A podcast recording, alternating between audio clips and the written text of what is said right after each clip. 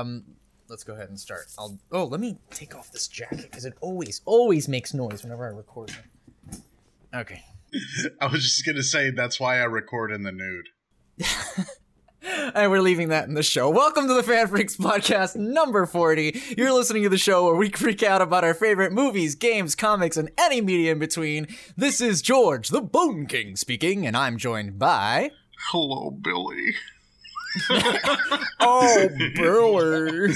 Uh, it's Adrian, the masterful dude of dudeliness, the face that runs the place, the host with the most. Uh, happy Mother's Day if you're listening. This is the week Yes. of Mother's Day. Get get Happy a gift, Madre. guys. Do it. She did so many gifts for you. You don't even fucking know. You don't even know the amount of things your mother has given you, She- or maybe hasn't. I'm assuming prob- things. She'll probably bring it up when she wants you to do something. Very, very true. Well, today's show is actually going to be an all-star episode, all about uh, all the best mothers in in media. I was about to say gaming, in all of media. It, it's really hard in gaming. Yeah, I, I, we were talking about it. It's like holy shit. A lot of moms in gaming are just terrible. Like they're just really bad. I'm just gonna say I have a couple of dishonorable mentions to bring later, but survival horror has not been kind to mothers. no, no, it is not. So I would love to be proven wrong though. If someone wants to pull one out, I, please tell me because I tried. I tried thinking about it. Um, either way, before we get into that, let's let's just get into our recents. Um, I'm actually gonna start off the recents if that's cool. All right, let's do it. Alrighty. Um, so oh god, what a place to start. Um, I saw a movie, the only movie I saw this week, and you're gonna be like, why? Why did you see said movie? And it was mainly because I wanted to give it a second chance to really see if it was as bad as I first saw it. Uh, and the movie was Star Wars: The Last Skywalker. I thought it was Rise of Skywalker. Is it? Yeah, episode eight's Last Jedi. You confused. Oh, I give up on all these fucking names. They all sound they all sound like interchangeable Mad Libs to me. Sith of the Rise of the Revenge of the Rise and the Return, and it's just too much alliter- uh, alliteration for me. I can't handle it. But anyway, the last one, and the last last one, not the Last Jedi. God, do you see what this does? Um, and and yeah, no. See, the first time I saw it, it felt like I was like overstimulated with like a ton of shit flying at me at once and I was like, "Oh, I guess they'll explain that later. Oh, I guess they'll do this." And then as the movie ended, I was like, "Okay, this is garbage. They didn't explain anything." Seeing it a second time, it really kind of magnifies a lot of the the dropped plot threads that just kind of happen there. Um, I, I I know I've already said a lot of things about Star Wars on the podcast, and I don't mean to ignite any more flames of hatred, but um, it's just watching it again because my boyfriend wanted to see it. I, I kind of was able to really latch onto the idea that they really didn't give anything enough time to boil. Like it's just a nonstop onslaught of things happening, and it's like if you would have maybe spread some of this around in the other films, or maybe had a plan to begin with, I don't know. Maybe it would have been a better movie. What do you think about it? oh, you didn't like the fact that Palpatine was just shoehorned in for no apparent reason. Oh, you didn't like. was a, a voice in the galaxy, sir. yeah, I'm. I'm out, man. I, I'm glad it's it's kind of over. and We can do something new. Hopefully, just anything. Just please, something new. uh, moving on. Uh, the TV show I saw. Uh, I don't know if you've heard of this. Was something called Hollywood on Netflix. No, I have not. It's this show. I don't even know where it came from, to be honest. My boyfriend just found it and started playing it. But it's about these um, struggling actors, or really people in the in Hollywood, the Hollywood industry, in like the 1930s, 19 no, 1950s, a little bit before then, maybe 1935, something like that. Point is, like it's it's a very uh, close-minded period of time, and it's about these people trying to make it in an industry that really wants only a specific brand of people, like at all times in their movies, where people are typecasted into specific roles because of their race or gender or whatever. It's just like their struggle against such a fucking ignorant system, um, and it and it's entertaining. Like I, I, know it, it sounds like I'm like, oh, it's entertaining. Usually these things aren't entertaining. No, and it is. It's just the thing is, I find with a lot of things that tackle uh, that tackle these topics, they always find um, and I'm not trying to belittle this at all, but they always find a way to hit you in the feels really hard by either having characters like die slowly or horrible things happen to them and it's like, yeah, man, that's that's drama. That's that's real shit that happens in the real world and I get that.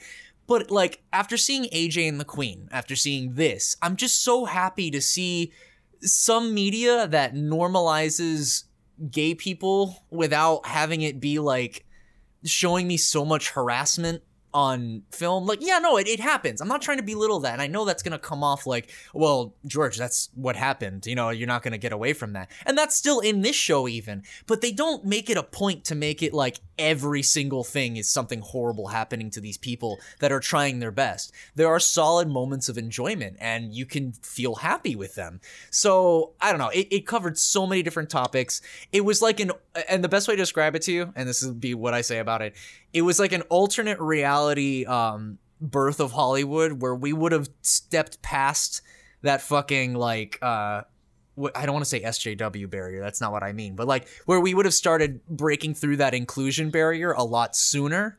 Like mm. there's a there's a lot of scenes here. They're talking about writing like the first film to have uh, a black lead. And that's like so scandalous in that you know in that time period. And they didn't do that back in the day but like what if they did? And this is if they would have taken a stand this is what it would have been. So i actually really really like that show. Um would have i thought it was going to go in a way more depressing direction and i really like the way it went. I know i just rambled for a minute but any questions no, that's that's fine. It's interesting you brought up uh, AJ and the Queen and this thing about uh, normalizing uh, Hollywood. Yeah. yeah, but you were normal. Yeah, but you were mentioning AJ and the Queen in comparison, and what it brought mm-hmm. me back to was when we reviewed it chapter two, and you were talking about how difficult that first ten minutes were for you and your boyfriend. Right. Right. And you mentioned and AJ that, and the Queen, and it's like, why the fuck? Like, it's good. We get, you know, gay people in a film, in a horror film, no less. But why do they have to get fucking beaten to shit? Like every time, though. Like I get it. Like if it was a, a, horror movie, sure, it's thematic. If it's an action movie, if it's a drama, sure, I get it. But it's like every fucking time. It's like, can we not show a gay person be happy and not be punished for it? Like fuck me. So, so Hollywood, you finished it, by the way. Yeah, it, it was. It, actually uh, completed. It, it kind of sets up a season, a next season. But um, I thought it was good. Yeah, I finished it. All right. What would you recommend it, or would you be like, ah, it's all right? Oh, I would definitely recommend it. And I almost went through the whole thing without bringing up one of the most important or most uh, interesting parts of the show. You know Sheldon from Big Bang Theory? Yeah. He's in this. All right. And I this just goes to prove that if you have an actor, right? The a different director or or tone can make all the difference in the fucking world. I have never never in my life have found Sheldon to be threatening, okay? Never. And somehow he does it with this character. Very not bad. I'm glad to this, see this... he actually. I've I've known him to have range. He he was he started in theater. That uh, much I know about the the actor himself. Oh, I didn't even know that. I, I thought he was kind of like typecasted into this, but no, he is a fucking like corrupt evil man and i think it's really well portrayed i thought i understood that character and as it progressed I gotta say, he was really interesting. So if there's one thing to keep an eye out for, keep an eye out for Sheldon. He's really intense in that show. All right, I'll uh, yeah, I'll put um, it in my list. Yeah, please do. It was really you you especially. We're talking about uh, watching a lot of like time period um shows. Yeah, I love that shit. Yeah, and this is like a great one. It's it's Hollywood. It's a love letter to Hollywood and what it could have been. As long as it's better than Hail Caesar, I'm fine. Um, so the last thing on my recents uh, was my games. Uh, the game that I played was Streets of Rage 4. Holy shit, guys! George played a game that wasn't Resi. I know, and it wasn't Animal Crossing. um, but yeah, no, Streets of Rage 4. Um, I've been hearing about this game being in development for like a long time. I'm actually a Streets of Rage fan. Um, I grew up with the first one a lot and I played a shit ton. I wasn't very good at it, but I loved playing it when I was a kid. So like it's crazy how a good sequel can be done with just sort of like updating but still adding more. You don't have to completely rework the whole entire fucking thing. The game still plays like a Streets of Rage game, but it adds a lot more content and features that are welcome to a Streets of Rage player. Like, you know how we were talking earlier about how with Resident Evil, you and I are Resident Evil gameplay fans, like original gameplay fans. Yeah. The the, you know, explorative and all that shit. When you're in a map, Right. And when you're in a map and it says like, you know, currently investigating versus investigated, that kind of feature that they added and how helpful that was. Yeah. This is something that like they did that but to the equivalent of beat 'em ups. You can change your character before every stage now, which I don't know how long we've gone playing fucking beat 'em ups without having this feature. Like fuck, being able to switch between stages so you could just try different people, you know, whenever there's a stage select from the get-go. Um, but it's not like all the levels unlocked. It's like it, it just adds a lot of things, and it's a very fucking solid sequel. The soundtrack somehow lives up to the very high standard of Streets of Rage 1 and 2, because that those two games really stretch the Sega Genesis fucking sound card. I'm telling you, they're really good soundtracks. Um, and and with Streets of Rage 4, I was really curious because the soundtrack was really fucking good. And I was like, well, they got to have had to have gone the original guy on this. And they did, but they had one other music composer. Do you know who that was? No. I don't you might not know this person, but it was Olivier Deriviere, which he was the music composer for Alone in the Dark Inferno, which is one of my favorite fucking soundtracks of all time. Okay? And and is so much better than the game that it comes with that like it's it's a crime. That I would pay $60 for just the soundtrack and not even the game. Well, you're one of the few that I know would pay that much for a soundtrack. the soundtrack is that damn good, okay? Like it, it's overshadowed by how shitty the game it is, uh, the game is. But if you just go and listen to the Alone in the Dark soundtrack, you will be blown away by the utter depth in this guy's composition. It's fantastic. Anyway, those are all the games I played. Thank you for sticking with me. Adrian, what you got for me? Um, Streets of Rage 4, I have a question about it. Uh, where did you play Yeah. it on and how much is it? I played. Oh, this is a great question. Um, I played it on PC, but it's available on PC and PS4. It was twenty bucks. That's a good fucking price, okay? And I know it's not like a modern sixty dollar game or whatever, but it wasn't a thirty dollar. It was like I think twenty five bucks base price, but it's on sale right now. Um, the game has tons of replayability. Each time you um, beat a stage, you get experience, and the experience can give you unlocks where you unlock literally every character from Street any pre, uh, previous Streets of Rage game in their original form. So like imagine a beat 'em up, right? And then like it's still like a 2D beat 'em up, like a side scroller beat 'em up where the, it's still art, but they you can unlock characters that are literally imports of sprites from each game. So you can play a Streets of Rage 1 Axel or Streets of Rage 2 Axel or Streets of Rage 3 Axel, and this goes for everyone. Blaze, Adam, a Max, fucking uh Zan, Zach, whatever, Skate. Fucking everyone is in this shit. Even some of the people that weren't even playable before. So it's a good game. I highly recommend it. All right. Uh, for me, my recent. Well, I finished Westworld season three. No. Yeah. I thought you finished it already. No, season three ended uh, this past Sunday. Um, oh, I didn't see the last episode then. Oh, okay. Um, I didn't fucking like it. Yeah, I figured. Uh, I just, honest. I just wanted it to end, and I thought this was it. Like everybody had like a nice little bow, Yeah. and then there's an after credit scene. I'm not gonna spoil. It's just, yay, we're gonna have another season of this. Fucking Yeah. yay! I'm so Um, done with that, you know? Like just let it end. Let it end appropriately and and well, you know? Yeah, for sure. I just, I, I'm just, I don't know. I feel like at this point I'm teetering on Stockholm syndrome, where I'm just like, well, I should watch season four. I put in this much time, but there's a part of me that's like, no, I can't anymore. I have better things. To do. I have a question do. for you actually. So Yeah. let's say, for example, because this is what I was thinking about, would this even be a better option if they like they ended Westworld season three, right, and then they release another show, like just a complete other show where it has like the same basis as Westworld, but it's it's it's a different title. We'll call it uh Eastworld. I don't know. E- sure, North World, South World, whatever. Like that's what you do, and you make it a separate show, and not actually have it be a continuation, but just keep the world, but do whatever you want. Still, you know, does that work for you, or would that be too samey? That that that works for me. okay, It's just right? I feel like that ha- makes sense. I have characters here that I don't know where they're going when they've already accomplished their arc. Like, how much more are you just gonna keep posting, uh, pushing back that goalpost? Like, okay, you Yeah. you you satisfied everything here.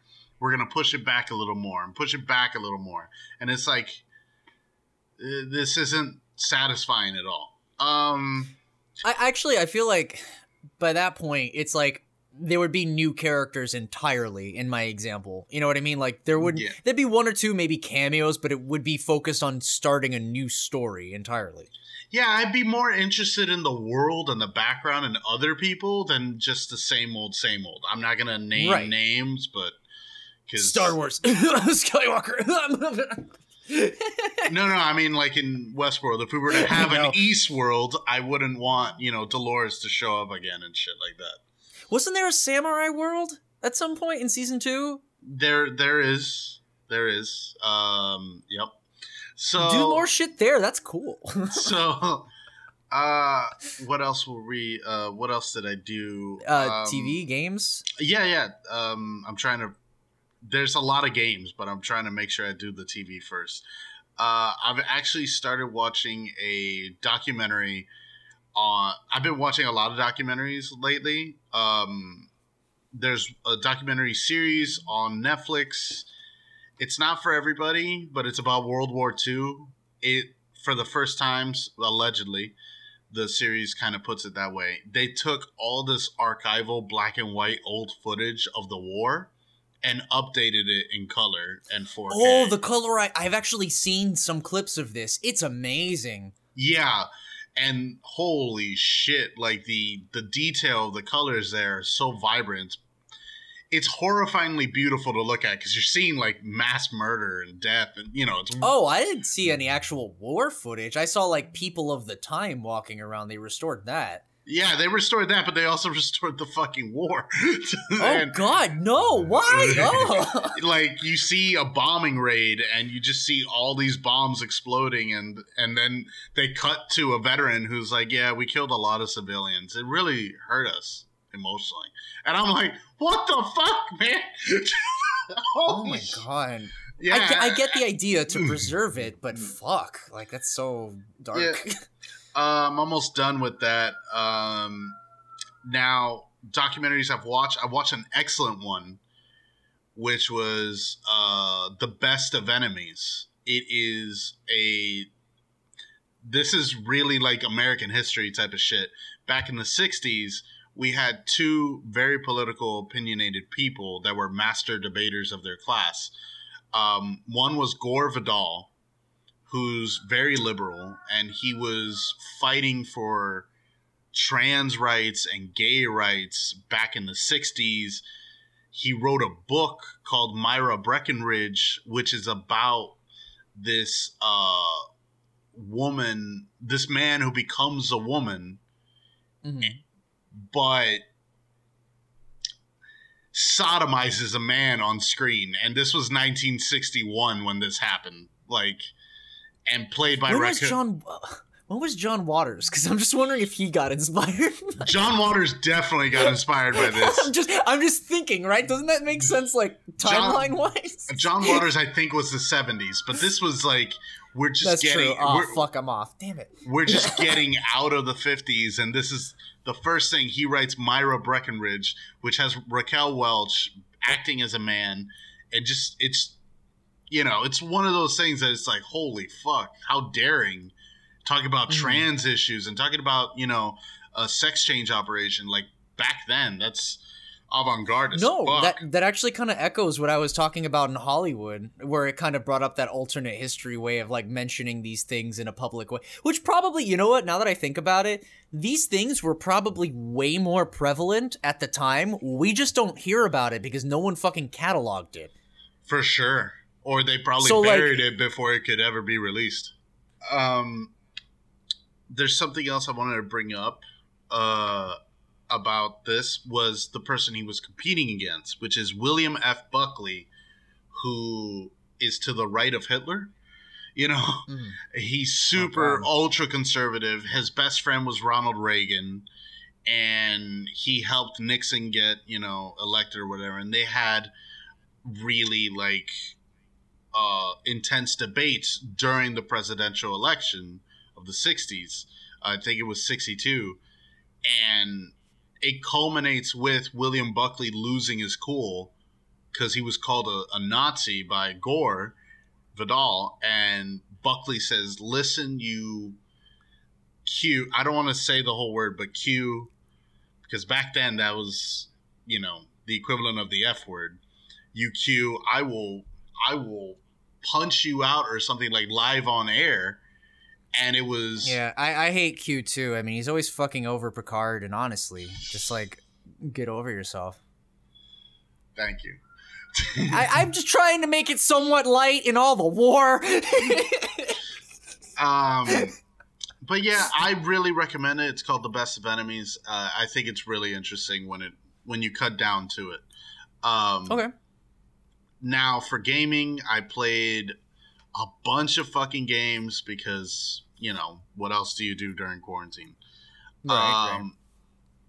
I was playing Hunt Showdown as usual, of course. Uh, I was also playing the new hit. Oh, well, it's not new, but the Hitman episodic game that came oh, out like two uh, years ago. The one with uh, Gary Busey. Is he in it? Yeah, he's one of the killable targets. Oh my god, that's great! I can't wait to kill him. Apparently, apparently his mission is like a comedy one where he does zany shit. But the thing is, is like it that wait that explained to me how you're playing it because there was a whole thing like oh it's time sensitive, so it's only available at this time and no, whatever bullshit. it's not. I found it. No, uh, okay. I they released it on PS on PSN for like eight dollars, Game of the Year, and they said it's all of it. So I just downloaded all of it. It it separately downloaded all the uh, episodes. Unfortunately, it wasn't all completely together. Mm-hmm. But for eight dollars, I said fuck it, and I'm a huge fan of the Hitman games. Uh, the controls are great. It feels so smooth. I love the AI. The AI is really smart at times.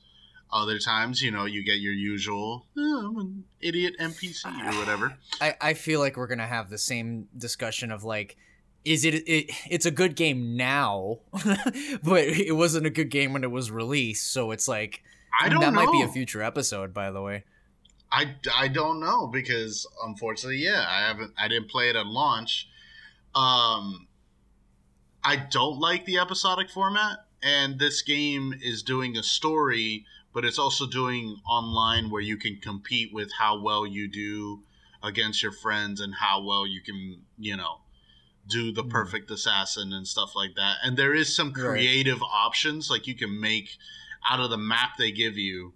You can like make your own kill target. Like who do you pick? Like which NPC to kill and shit like that, and how to do it. And you can oh, set. Cool. It's like a sandbox mode. Yeah, and there's so many things that the game throws at you that you can do. Where it's like, oh, you can do all these challenges and and like, oh, you kill both of these targets but you have to do it in your original suit and you can't get caught. So it's like, oh, okay. It's you like gotta do it in style. Yeah, that's actually what it's called. doing oh, it with wow. style. Doing it with Great. style or whatever. Um, well, is that break your games? it down That's it for my games, brother. That is it for my games. Alrighty. Well, okay, so that was all of our recents, so we're actually gonna move on to our news. oh shit. Okay, so um I have a couple bits of news. It's really not all that much. Uh, right now, I guess the first thing I should say, uh, this one's quick and I can get it out of the way. Um, GameStop. Uh oh, never mind. Sorry, GameStop. Why the hell is he the first one here? He, they. He, it's a tangible being that I can hate on. Just kidding. Anyway, um, so one thing that they were saying is, um, The Last of Us Two. There's we're not going to talk anything about story spoilers because apparently there are some out there. So don't worry if you're freaking out about spoilers. We're not going to talk about any spoilers whatsoever. We're If just you- going to focus on this other thing. Go ahead. If you want spoilers, go watch uh, Jim Sterling's uh, Inquisition. Or what does he call it? the Jimquisition, really? He Yeah. talked about the spoilers there, Yeah, yeah. He talked about. and it's not the dog thing No, I haven't heard anything about this dog thing. About these dog enemies, or no? I haven't heard shit about it. No. Okay, so this is something that apparently Naughty Dog, funnily enough, um, thought would be a good idea, uh, and this is their their gameplay mechanic. And you tell me what you think about this. Um, so apparently there are enemy dogs that will follow your scent and will attack you as soon as they've sniffed you out. The game doesn't, and this is quoted by the way, the game doesn't pull any punches or stray from the idea that while you're playing as Ellie in a struggle to survive, killing dogs is necessary okay, all right, you know, there are fucking survival games where you gotta shoot a dog. It's unfortunate, but it's there. But check this out. You'll also have to deal with the fact that each dog has an owner, and they'll call out the dog's name and cry in absolute horror when they discover the lifeless body of their furry best friend. You've been warned. What the fuck is this? What, like, what? oh, I understand going in depth with with programming and stuff like that, but this literally pleases nobody. This doesn't increase any survival experience or make you feel like a real survivor. It makes you feel like whoever designed this and is making me do this is kind of an asshole. Yo, seriously, fuck you, Naughty Dog. But I have a. Just just kill the dogs. I mean, if you're gonna force this fucking dog out of me in the game, fine, but don't make it be like an extra thing where I'm supposed to feel guilt over it. They're not they're like it's such a weird cheap shot that like I, I don't know if I, I can trust Naughty Dog's like idea frame of mind when it comes to drama. This feels like such a a wannabe. Thing to do. Okay, a wannabe like auteur. Like the the the designer was like, bro, this is gonna be revolutionary. We're gonna win so many awards. It's gonna be great. Everybody's gonna um, suck our Tom dick. Just Hewlett. it's it's it's such a fake smart thing. Like you're just you're just trying so fucking hard. But George, I have a question. And I Mhm. and I have a question for you guys who are listening. Tell me what the fuck to do at Adrian MDOD. I have a friend, and you know him. Uh-huh. He loves Last of Us. He was trying to get Last of Us to the Ellie edition, whatever collector's edition bullshit there was. right. He can't play games where you kill a dog. Oh fuck. Well then he's screwed.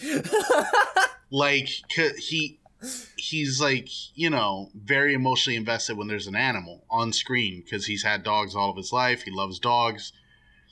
You love dogs too. I love dogs do. as well. We all love dogs.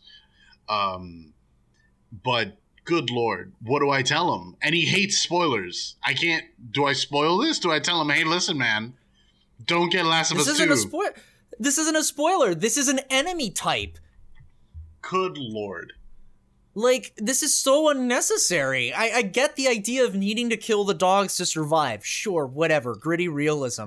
But it's such an obvious, like, doesn't this get you in the feels, man? Like, what purpose could this possibly solve for an overall narrative besides, like, Ellie's really traumatized, guys? It's like, no shit. All right, I'm just going to say it. Bad dog, naughty dog. Bad dog. All right, so that's one of my news. Uh, my other news, really quick, um, is a Mortal Kombat 11 fucking what's it called? Um, expansion, I guess is what I'll call it. It's really That's- DLC, but That's what they keep referring it to. It's an expansion. It could fuck It's off just- for all I care. yeah. Well, the reason why we say that is because if you bought this game for sixty dollars on initial Which release, we you have did. to yeah, and you bought the fucking season pass, which was another thirty or forty fucking dollars, and then you get this shit. It's another goddamn thirty dollars to expand the game, which basically just gives you three extra characters and some friendships. No, That's no, no, another no. thirty dollars, please. No, oh, no, and no. a story mode. No, Sorry. no, no, no, my friend. It's not 30, it's 40. What? The No. expa- the expansion is 40. People have been bitching at NRS to say if this was 30, I'd be understandable. Let's see. Uh, Mortal Aftermath is available as an upgrade to current Mortal Kombat owners for 40. Oh my god, go fuck yourself. This you is know- like this you- is paying for a whole new game and it's literally like four extra cutscenes in the story mode to introduce these DLC characters and DLC characters. That's it. And it's three DLC characters, some skins. Who gives No modes. Shit? Who no modes whatsoever, no fucking features or quality of life anything. It's just some skins, three extra characters, and a story mode to a game that already like the ending of Mortal Kombat 11 is is probably the most open-ended ending to anything I could ever fucking think of in my life. So uh, whatever, I guess. If you really wanted to know where the story was going, I guess, whatever. But here are the new characters. Let's keep let's not keep them waiting. Hold up. So the new characters are Fujin, who is the god of wind. Um, he started in Mortal Kombat 4. I actually like Fujin. He doesn't really get a lot of play. I don't see him being like a particular person that everyone's gonna be like, oh fuck yeah, Fujin's in the game. Like no one's gonna care, but he's cool. I like him, I guess. Sheeva, the um, queen of the Shokan race, who's um is like the the female race of uh, uh Goro's race. Yeah. what they're called. Tarkatans? No, Tar- Shokan. That's what it is. Tarkatans are the Baraka. Yeah, it's Baraka. You're right, but um, she she's all right. She's a cool character. She was a nine, but I don't really see her being like a, a hot button seller. But sure, I mean, there are other ninjas that people want to play as. Rain, Reptile, whatever. Anyway, and Sector, fucking Reiko, I'd even take by this point. Fuck. But Fuck, anyway, what about moving on. regular humans like fucking Bo' Rai Cho? I mean, wasn't he a DLC? He was a DLC for 10. But he's Oh, still whatever. a fucking legacy character, God damn it. Either way, the last character that is available with this expansion quotation marks is fucking RoboCop. Yeah, just to emphasize, you can't run in Mortal Kombat 11. We put the slowest fucking walking uh, robot in sci-fi history. No, this is just to emphasize that whoever's choosing these characters has no idea what thematic anything means. No one, none of these exclusive characters besides maybe the fucking horror slasher icons fit this world.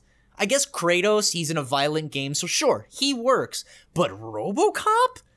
What? Joker? Okay, Wh- what? Like, Be- be- why? okay. Before you get there, because I thought you were gonna go there with Terminator, the game does open like time travel shit. So yeah, you can make an argument for Terminator being there. I really disagree with Joker being there. Joker should have never been there. The fucking problem I have is this goddamn price point, which basically, and Jim Sterling put it, and a couple other people on, on fucking Twitter have been saying it, particularly the FGC, which, as you know, George, the FGC doesn't fucking take kindly to this shit. I There, know, man. When when the game launched, when the game launched, there were three fucking versions of this game: standard, which was sixty, premium, which was a hundred, collector's edition, which came with a fucking sculpture fucking head, a bust of Scorpion's head for a hundred forty dollars. mm-hmm. That was fuck Uh, all That's not even to this including shit. like the, the exclusive costumes that you had to pay for and shit. no, no, no. But let, let me just finish this point. Right, right. So NRS and Ed Boon looked at all that you spent 60, 100, 140 and decided all of that is worth $20 for you to upgrade to this $40 edition because they're re-releasing MK11 with this expansion for like $60 retail. So you could buy all of this along with all the DLC you paid for beforehand for 60 with this shitty expansion that w- what you say had four fucking cutscenes. It's because they love to devalue their product. Whether it's selling you a base uh uh fucking live service first and then letting it fucking get stuff and then selling just the base package for cheap whatever or just doing this where you have a shit ton of DLC stuff and then when years go by and no one's doing that shit anymore, they sell it all under one package and it's super cheap. In both scenarios, they are devaluing their product and and and Cardo are, are fucking um Captain Oh M. my god, Cart. I was gonna say um his full name, but I said it right the first time. Cardo it was right. How Nintendo doesn't devalue their products, and there's just a sharp difference between something like Nintendo and something like Warner Brothers products. Yeah, and Warner Brother to going back to the whole Joker thing, Warner Brothers just wants to remind you that hey, they own DC too. Here's a DC character. Yeah. Remember Injustice? We put Scorpion in the first one and Sub Zero in the second, and Ra- Raiden in the second. It's never for the customer's enjoyment. It's always to push some sort of agenda, to push some sort of fucking, oh, this movie's coming out, remember? Like, fuck off. I'm just gonna say this, and this is my last point on this shitty fucking expansion, which I'm not getting, by the way.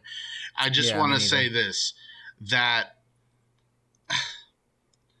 I buy a fighting game to play with the roster and fight my friends. The mm-hmm. story doesn't really matter to me as much, but when you fucking put this gigantic paywall for three fucking characters and some shitty and like I don't want to say shitty, but some skins and four fucking cutscenes because I love the lore of Mortal Kombat. I don't know how many cutscenes there are because you've said four now twice. I don't know, but like, really, what do you expect in a story expansion? They're not gonna do a full fucking storyline. So what do you expect? It's gonna be one chapter. well, what what do they expect? Because I'm gonna just watch it on fucking YouTube. I'm not. Yeah. I'm gonna save my money and just go.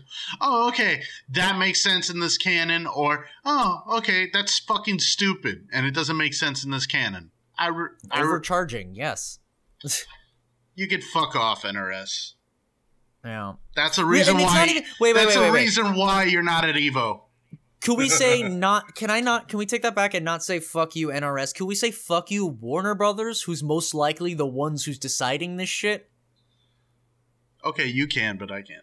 I already. I I'm gonna s- I'm gonna say fuck you it. Warner Brothers because this is something par for the course for Warner Brothers. They do this with Batman. They do this with everyone. They just don't know how to let a good thing just be a fucking good thing and not want to just force people to want something else. Like people buy something to enjoy something and they always take, "Oh, you like that? Well, let me go ahead and change it around and change what you want out of it." It doesn't work. So stop it. I I I don't know, man. I'm just really frustrated. Moving on. I- think that's all the news I have. Do you have anything worthwhile to add? Uh, John.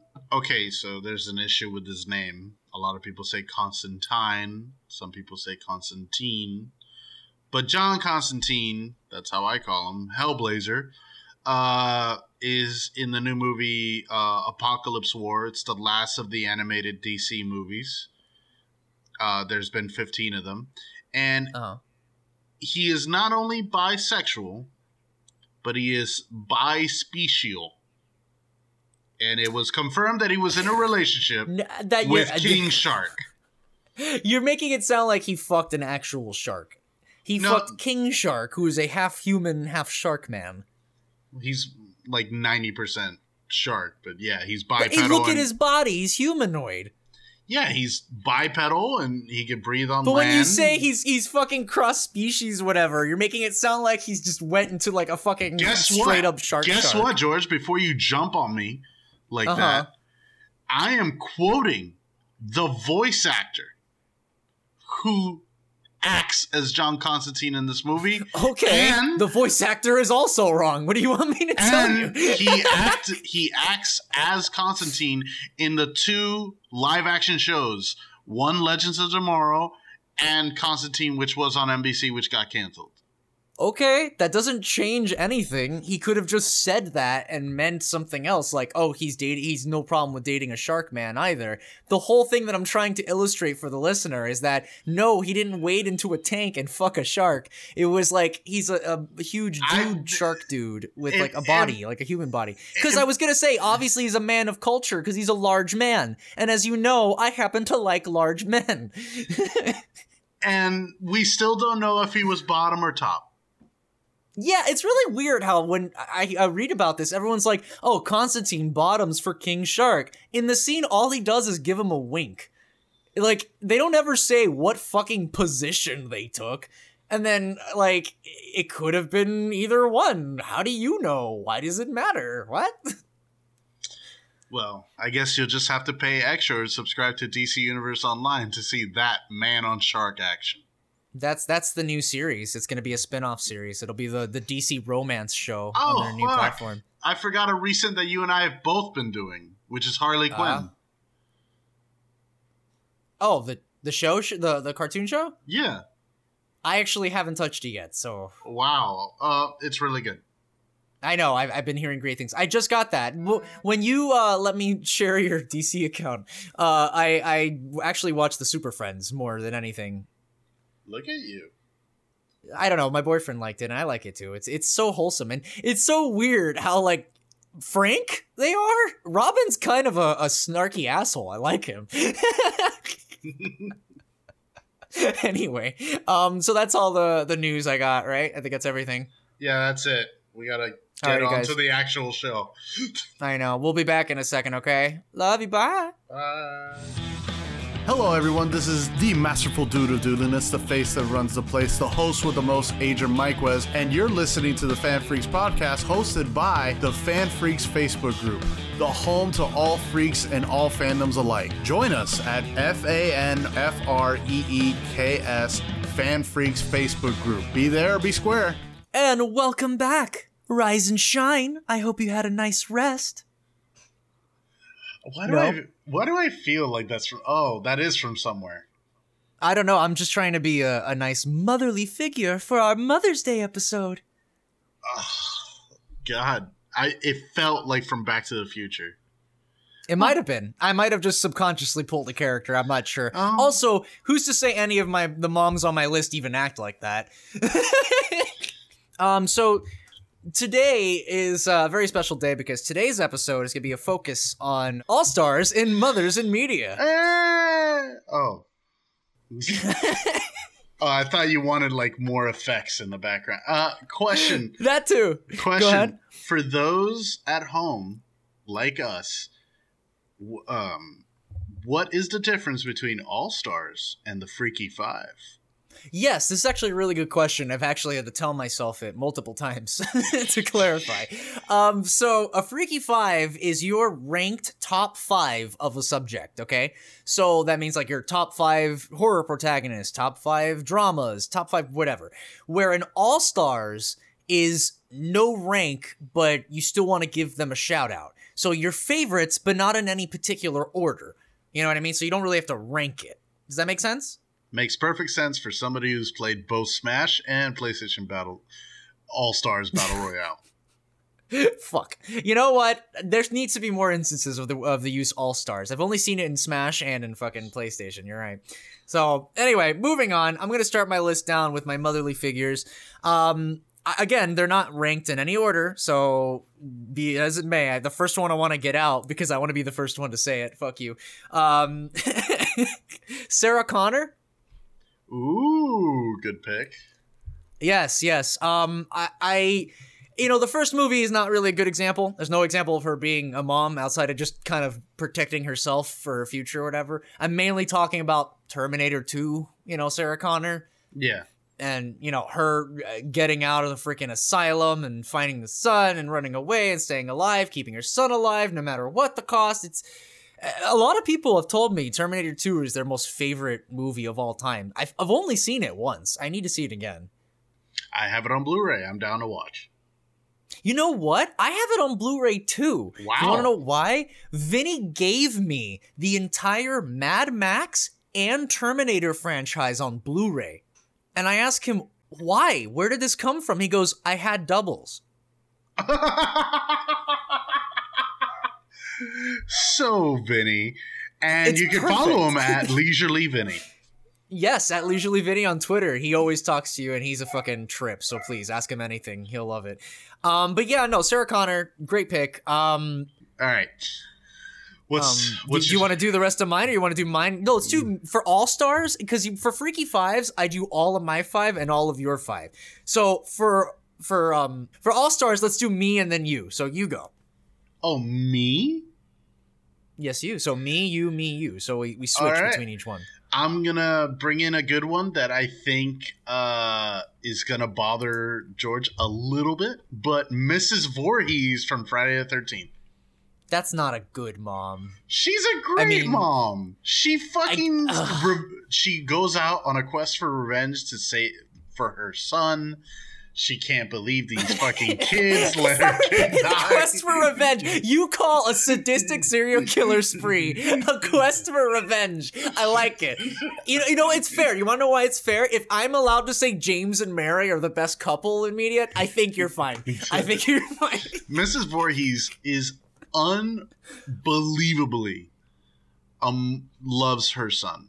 And I- yeah, Jason I, wouldn't doubt that. Jason Mhm. does everything for his mom because he's a true mama's boy and he knows that that's that's his mom and she'll always have his back even if he's ugly even if he kills in the hundreds still loves him mm-hmm, mm-hmm. No, you're absolutely right. I mean, she even with her monologue that she gives to that one count, uh, camp counselor, she's just like, "Jason, Jason didn't."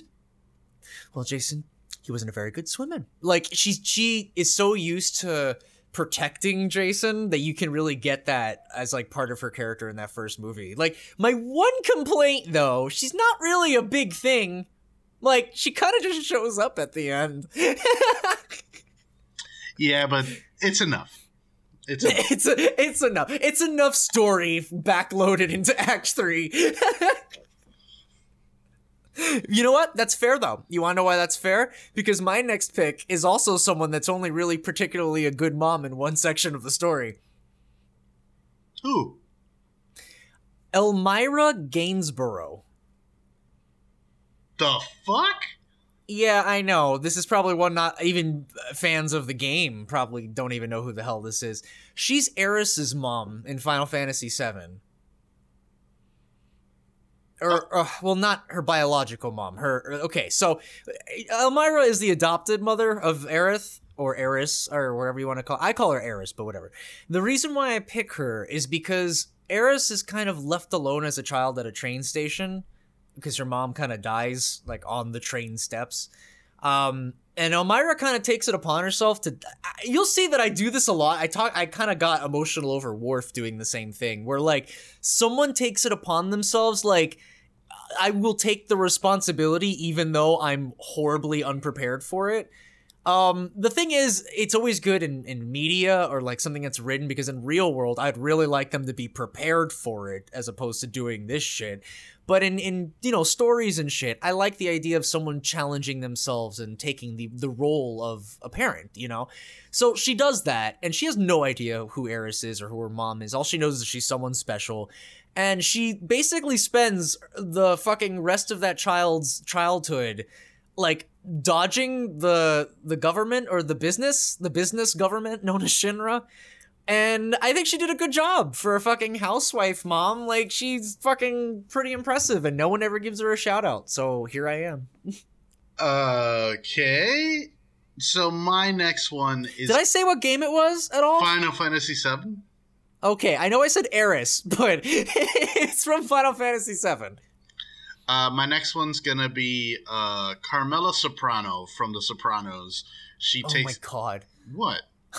I thought you were gonna say Carmela from Castlevania. I'm like, bro, no, just no, no. no, no, no. I, I, I couldn't find really a lot of video game ones. Um, Mm, I challenge myself, but go on. all right, you're better than me.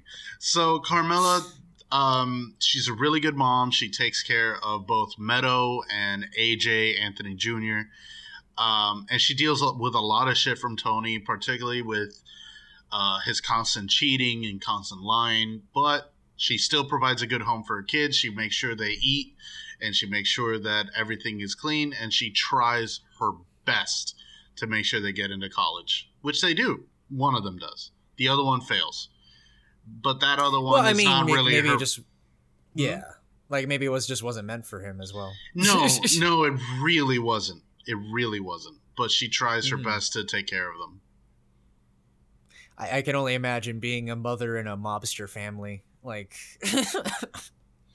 Yeah. Yeah. It- it's a whole other family you have to take care of on top of that. your turn. Uh, oh yes. Uh, okay. So my next one, I'm gonna go ahead. I'm gonna go ahead and piss off um, the dude because I'm really surprised. I gave him two chances, okay, to do this, right? But here we go. Um, the boss from Metal Gear Solid Three. Nice. Yeah, she's a mom, a very goddamn devoted mom, and I believed it the entire game. Like, the idea of her being a mom kind of goes twofold because you. I gotta ask you, who am I talking about being her son? Uh, Naked Snake, Big Boss. Yeah, well, what I mean to illustrate by that question is it could be her actual child that she lost, or Snake, right?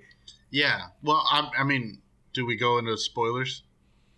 I mean, no, obvi- I- I'm not going to because I do want to promote people playing it, but Metal they're Gear not. Solid they're 3. not actually. yeah, Metal Gear Solid Three, and it's not a spoiler to say that they're not actually mother and child. They no, they no, say no, that no. the I mean game. her actual child. Oh well. Well, we're not gonna say there's more to it. That that's the actual spoiler. That's really just like the framework. But regardless of that, the idea of her being such a a maternal figure to Snake himself, like a grown adult ass man, and having this is where I guess James and I have this contention is where like I really feel this maternal instinct coming from the boss in Metal Gear Solid 3. It's straight up a protective instinct. This is like a child to her. She sees Naked Snake as like one of her own and and you really get that kind of like relationship already there in the dialogue. I'm trying to think of like a scene in particular that would illustrate it. And I think the biggest thing I'd say is like the many times she beats the shit out of him. Yeah. I know that's But not a good a point. motherly thing to, To do. yeah, point. exactly. It's not a motherly thing to do, but it's using the CQC that she taught him, so it's like it makes sense. And if anybody knows anything about the actual man who be who Naked Snake becomes, you know already he is extremely stubborn and he won't listen any other way. Right. And you could just tell that the boss has just like dealt with Snake in so many different situations. She just knows him. She knows him better than anyone else, just like a mom, right? Mm-hmm. I'm just saying, she's a fucking solid one. I'm surprised you didn't take her. She's fucking great. My turn. Yeah, go for it. I'm surprised you didn't do this. I gave you three chances now. Dr. Beverly Crusher from Next Generation. Uh, She's a she is. She is great. You're right. Considering everything that she's done for Wesley, everything she's done, considering Wesley's a piece of shit. I don't. I mean, he's just he's just really uh what's Shut the up, word? You're not an he's not an outgoing guy. He's very uh what's the word? Not intrusive. That's not the word. Help me out here. D- introverted. Introverted. Thank you. Oh my god. Yes, he's just really introverted. He has no idea what he's doing. at all at all That- he's got he's got all the charm of uh empty glass yeah, That's- of, that- of a brick. yeah he's got all the charm of a brick that's better He has as much charisma as the hum of the ship. yeah but beverly beverly's such a good mom takes care of him defends him and she's kind of like the mom for almost the entire ship particularly in some episodes with Worf, where she Yeah, where yeah. she scolds him and treat like you know like you Mhm. could do better. She has zero fear, zero fear to tell a Klingon what to fuck to do. Well, when you're the doctor, you have that fucking edge over people, don't you? It's like, well, you can get as mad as you want, or you could die. it's like, Yeah, you know, I- I- or you could listen to me, you know? But so far we got one each one. I feel is like, oh, you should have had that one. But see, guys, uh, I want you guys to know we didn't when we did the our lists. We don't even know how many each have, and, none Yeah. and neither one knows who's on that list. Right. We thought it'd be nice and surprising at the very least. This is your fourth. This is my fourth. So I'm going to pick um Lisa from Castlevania. Um and I know you're probably like Lisa who? I was gonna say a last name, but after reading the wiki, I don't think I should because they made it a point to not give her a last name. This is Dracula's second wife, um, otherwise known as like Alucard's mom, the one Alucard's always like brooding about. Uh, it- her his mom is believe it or not not like just this generic, you know, because in a lot of Japanese media, there's this mom character that literally exists just to die and be a sad backstory for a character. Full Metal Alchemist, Attack on Titan. Uh, there's just tons of anime that do this, okay? And Lisa is a particular example because she's not just a mom that passed away, but she is the woman that that tamed Dracula. Like it, it wasn't like Dracula made her a wife, like a concubine or something. Like Dracula was going around being Vlad Tepes, like staking people, right? He was that dark motherfucker, and and she comes in completely unafraid of him because she believes in science, not supernatural shit. And Dracula's just so amused by this. Like, this lady is not scared of me at all, even though I'm doing all this supernatural shit right in front of her. And she just keeps calling it science. All right, let me see where she's going with this. Because even I have studied science, and she's not incorrect. So, like, they go through this whole relationship, and she eventually convinces Dracula that people aren't just fodder. And, and I don't think of any other instance of that happening, right? I don't think so either. So when she dies at the hands of the humans who think that she's a witch because she's doing medicine and that's witchcraft, it, it is a sad backstory for Alucard and Dracula and becomes their motivation as to what they do, why they do, and gives a nice bonding point for Dracula and Alucard. So that way it's like not just a bitter hatred, it's like they're mourning together. She's not as relevant in the series as she's just more as brought up in flashbacks, but I like this character. She's still a gentle beauty, but she's strong in the sense that she's strong willed. She's not gonna fucking kowtow to Dracula just because he's a fucking demon king. Fuck that shit. I got science.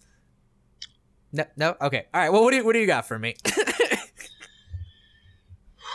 All right, this is a tough one. This is a tough one because I wanted to put here fucking Anakin's mom, no, Shmi. Shmi. What the fuck did Shmi even do? Uh, she gave him up, which is what we sh- all should have done with a shitty person like Anakin. it's all something we should look up to. Um, but I'm actually gonna go anime here, and I'm gonna go with uh, Holly Kujo from the Joestar family. Oh, wow. Hold on. Let me make sure I'm thinking of the right character. Hold on. You won't Kujo? know. You won't know her.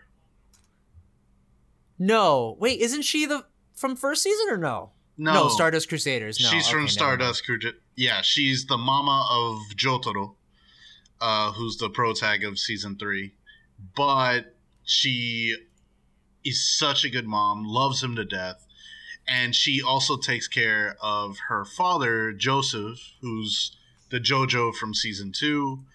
And she and her mom, Susie, are very similar in just how protective they can be of their boys, so to speak. mind. And unfortunately, Holly, what starts Stardust Crusaders, she's kind of like written out of the picture, but not really. Like, st- you know, the the fucking um, daytime soap opera cliche of a coma. But whenever right. she interacts with Jotaro, it's pure love that's in her heart for him. She absolutely adores her son Jotaro. I, I've been looking at pictures of her on Google right now. I do remember this character, and she's like always cheerful. Like she's a very optimistic character in yeah, all this. Yeah, I- I- even yeah. when she's suffering, uh, when she's suffering, I'm not gonna spoil. She even hides it and still smiles. Yeah, okay, I remember. Yeah, she's awesome. I remember her. Fuck. Your turn. Your move, Mister Yeah, Joestar. in the future, in the future, we're gonna have to do this thing where we we tee it off to each other because we don't know when the other person's done. well, to be fair, I'm in my house. You're in your house. We don't have like visual Yeah. cues to each other. That's the thing. If we were like in front of each other, I'd be able to see when he's done. But you know what? We'll figure it out. Moving on. Um, I kind of want to highlight this one as an honorable mention because I already used her for a list in the previous one for top horror protagonists. So like I don't want her to take another spot, but I did want to mention her really quick. Uh, Amelia from Babadook, like she is a mother and she's a great example of a mother who isn't just uh, in love with their son. Like there's th- being a parent is is very fucking difficult. I can only goddamn imagine. It's not like you're oh, it's not always fun times and all you got to be is just optimistic. That's it. Like there's a lot of dark moments of being a parent. I thought she portrayed that really well while still showing that she was a loving mom. You know what I mean? Right. I get what you mean. It's just her kid's like fucking terrible anyway. So I've, I'm, well, I'm just there's I'm a fucking Babadook around, my friend. I'm, I'm, yeah, but it could be a metaphor to her uh, postpartum that, depression, yeah, or that's what be, makes her such a good mom character, in my opinion. Right. right? I gotta tell her, you know, she's a saint for not killing her kid because I would have done a late term abortion on that son of a bitch. I, that kid was super I mean, fucking annoying. That kid was super. There's parts. There's parts where she gets close. yeah, and I was like rooting for her. oh my god. oh Jesus. But yeah, I wanted to talk about her. You know what? Fuck it. She's a slot. I'll let you take this next one. Go for it. I still can't believe you haven't done this. But you brought up the boss. You bring up Sarah Connor. No Ripley? No fucking Ripley? What what is she a mother to? Newt. Who is she? A, She's not a mom to Newt. She's you did the, you said the same shit. You said the same shit with Claire, and I can't say Claire either. She rescues Newt and then leaves her. They don't ever re- Newt. Uh, uh, is it really spoilers if it happens in the first two seconds of Alien, Aliens Three or whatever? Like, does that count? No, no, no. You do not bring up Alien Three. Not in this house. We're sticking to Aliens, and that's where the series ended. Oh, okay. But th- in in that movie, something happens to Newt, and she's not around Ripley ever again. Hmm. she only rescues Newt. Ripley only rescues Newt in Aliens, and that's it. They Multiple times. Multiple but, times. But it's still the same incident. I'm talking when I say rescue, I'm talking about rescue from the area, not rescues counted. I want like, you on. freaks out there to tell me who's right here. Is Claire Being Redfield mom, and uh, Ripley are they moms, adoptive mothers to the kids they rescue? Being a mom is much mm. more than getting a child out of one sticky situation. What? Claire also? Claire also, Claire also rescues Sherry and then leaves her with the government. That is not what a mom would do. Okay, but to be fair, Sherry was like super annoying. That's, but if you're a mom that doesn't fuck that doesn't matter. No no my point still matters. It it counts. You have to Fine. for you to be a mm-hmm. mom you have to raise the fucking child. I uh, can we just leave it to the freaks and see who uh, who agrees with you and who like, agrees even me? boss even boss raised snake in some sense and teaching kung fu and shit. Like sherry was one night and, and like and so was newt all right, so here is my other pick, and it's gonna. And I, I defy you. I defy you to tell me no to this one. Actually, you won't. Uh. You can't. Uh, Diane Freeling from Poltergeist.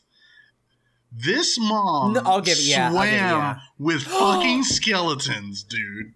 Mm, you just gave me a great one, but yes, I agree with you bro, that that movie is all about a parent's love for their kid, and Poltergeist was really good.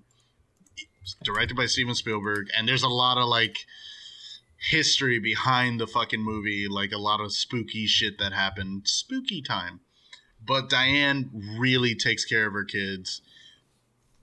And she mm-hmm. really sacrifices herself for her daughter and, and dealing with her husband like that is like traumatic as fuck. Speaking of dealing with your husband, can I take my next slot real quick? Yeah, go ahead. All right. So I when you said that poltergeist and I, I immediately thought of like having to protect your children from a, a, a possessed version of your lover, which is like a metaphor all in its own. fucking Wendy Torrance from The Shining. Yeah.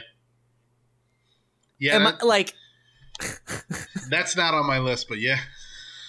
I mean, I'm just thinking of like examples of someone who's really just fucking shattered in in this kind of like situation but still pulls through just because she needs to protect her son.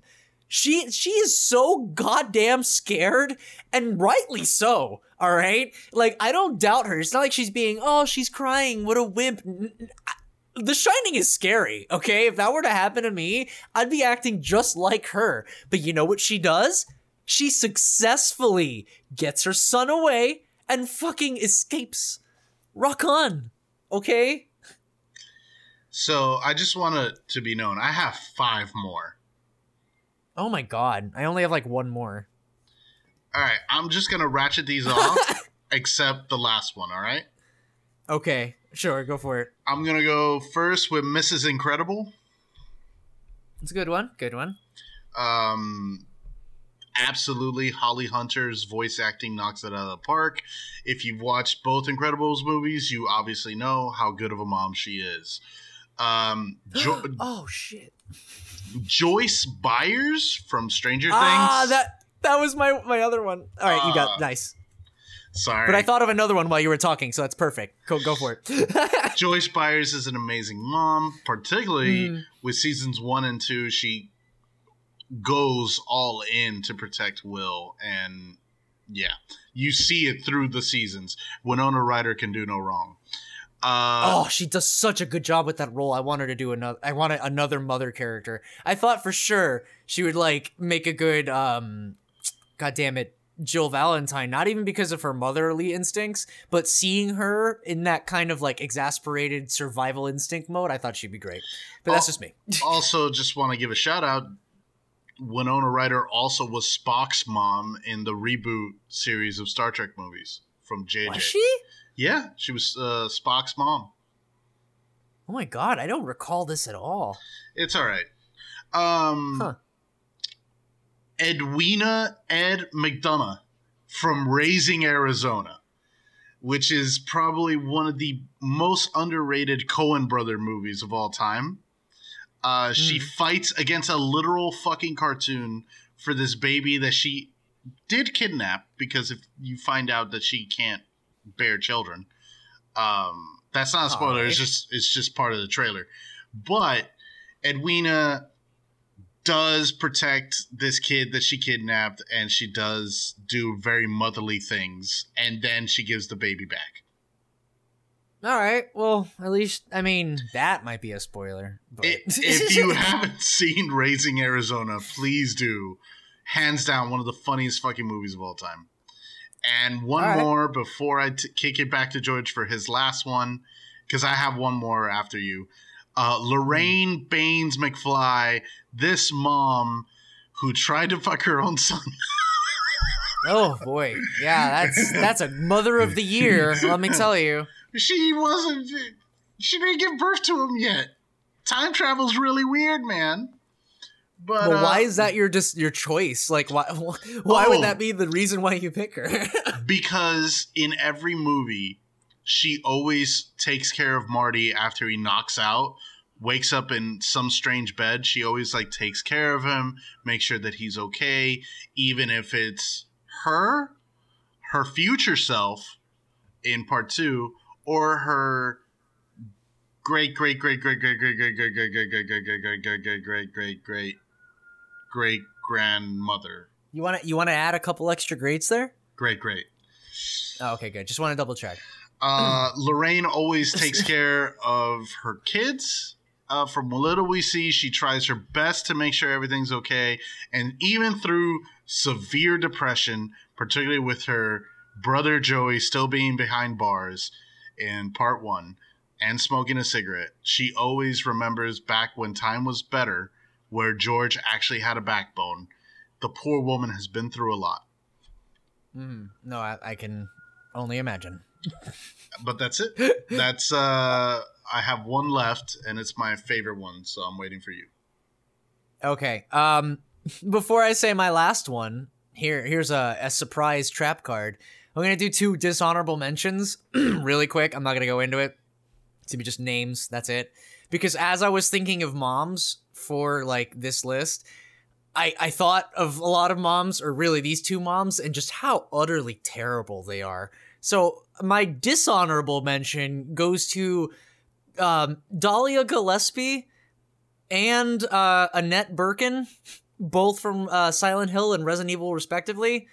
they are survival horror moms, and they're just so terrible. Just so negligent and horrible. That's it. That's all I want to say. and your last one. All right. My last one. I, I just needed to say that because those are my two franchises, and it's like, what the fuck, guys? Can you do a nice mom? Like just once, please. anyway, um, my uh my my last pick right now, The Bride from Kill Bill. Wow! Wow! Yeah. What a good one. What the whole one. goddamn series, the two movies are all about this. All right? About her and the devotion to her child and what fucking hell she will crawl through to get there. She is I- literally the Mrs. Voorhees of Quentin Tarantino. But this is like actually uh, an actual reve- uh, revenge quest that's like justified though. sure.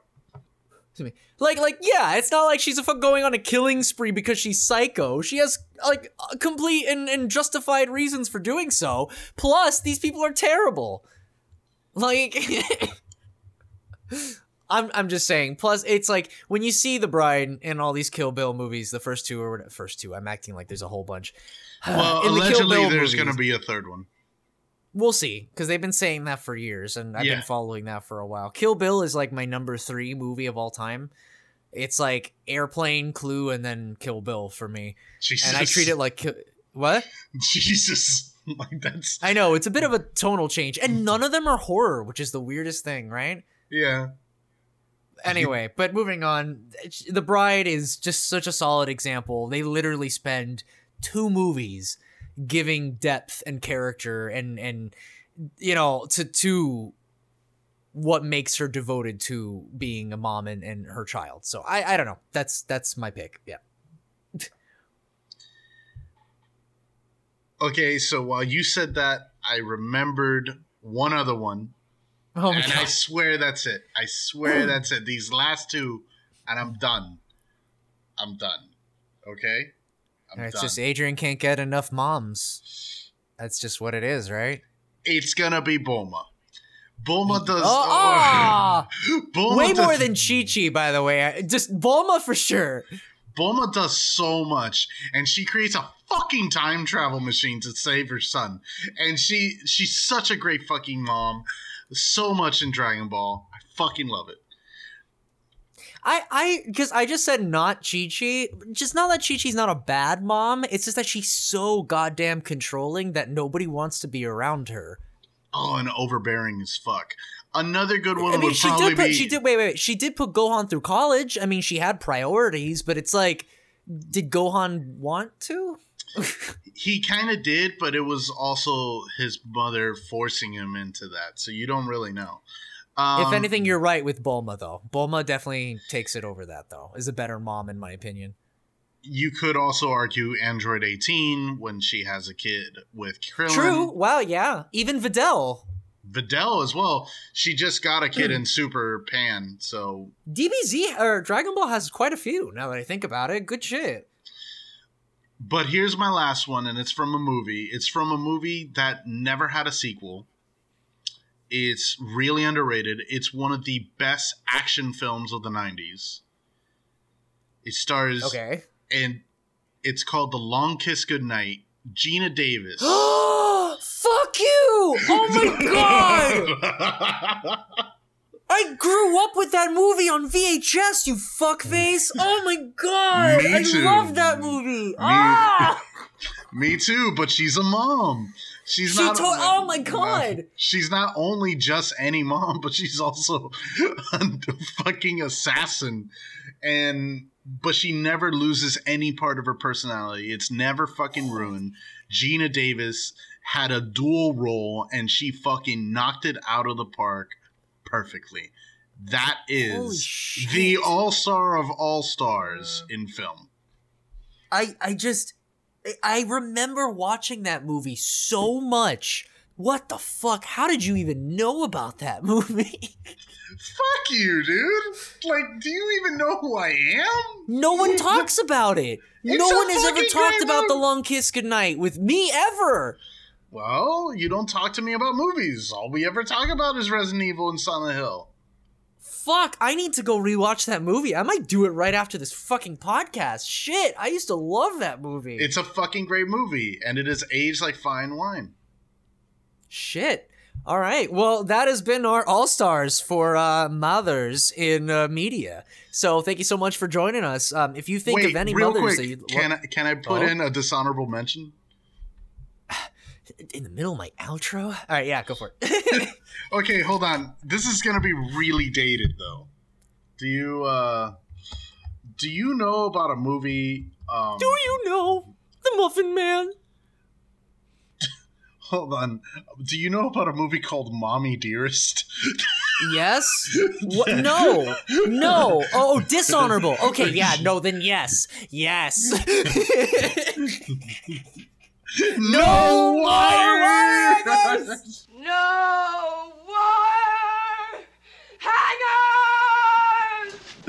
I just want to leave it there. That's my dishonorable mention. My only dishonorable mention. Fuck that mom. Oof.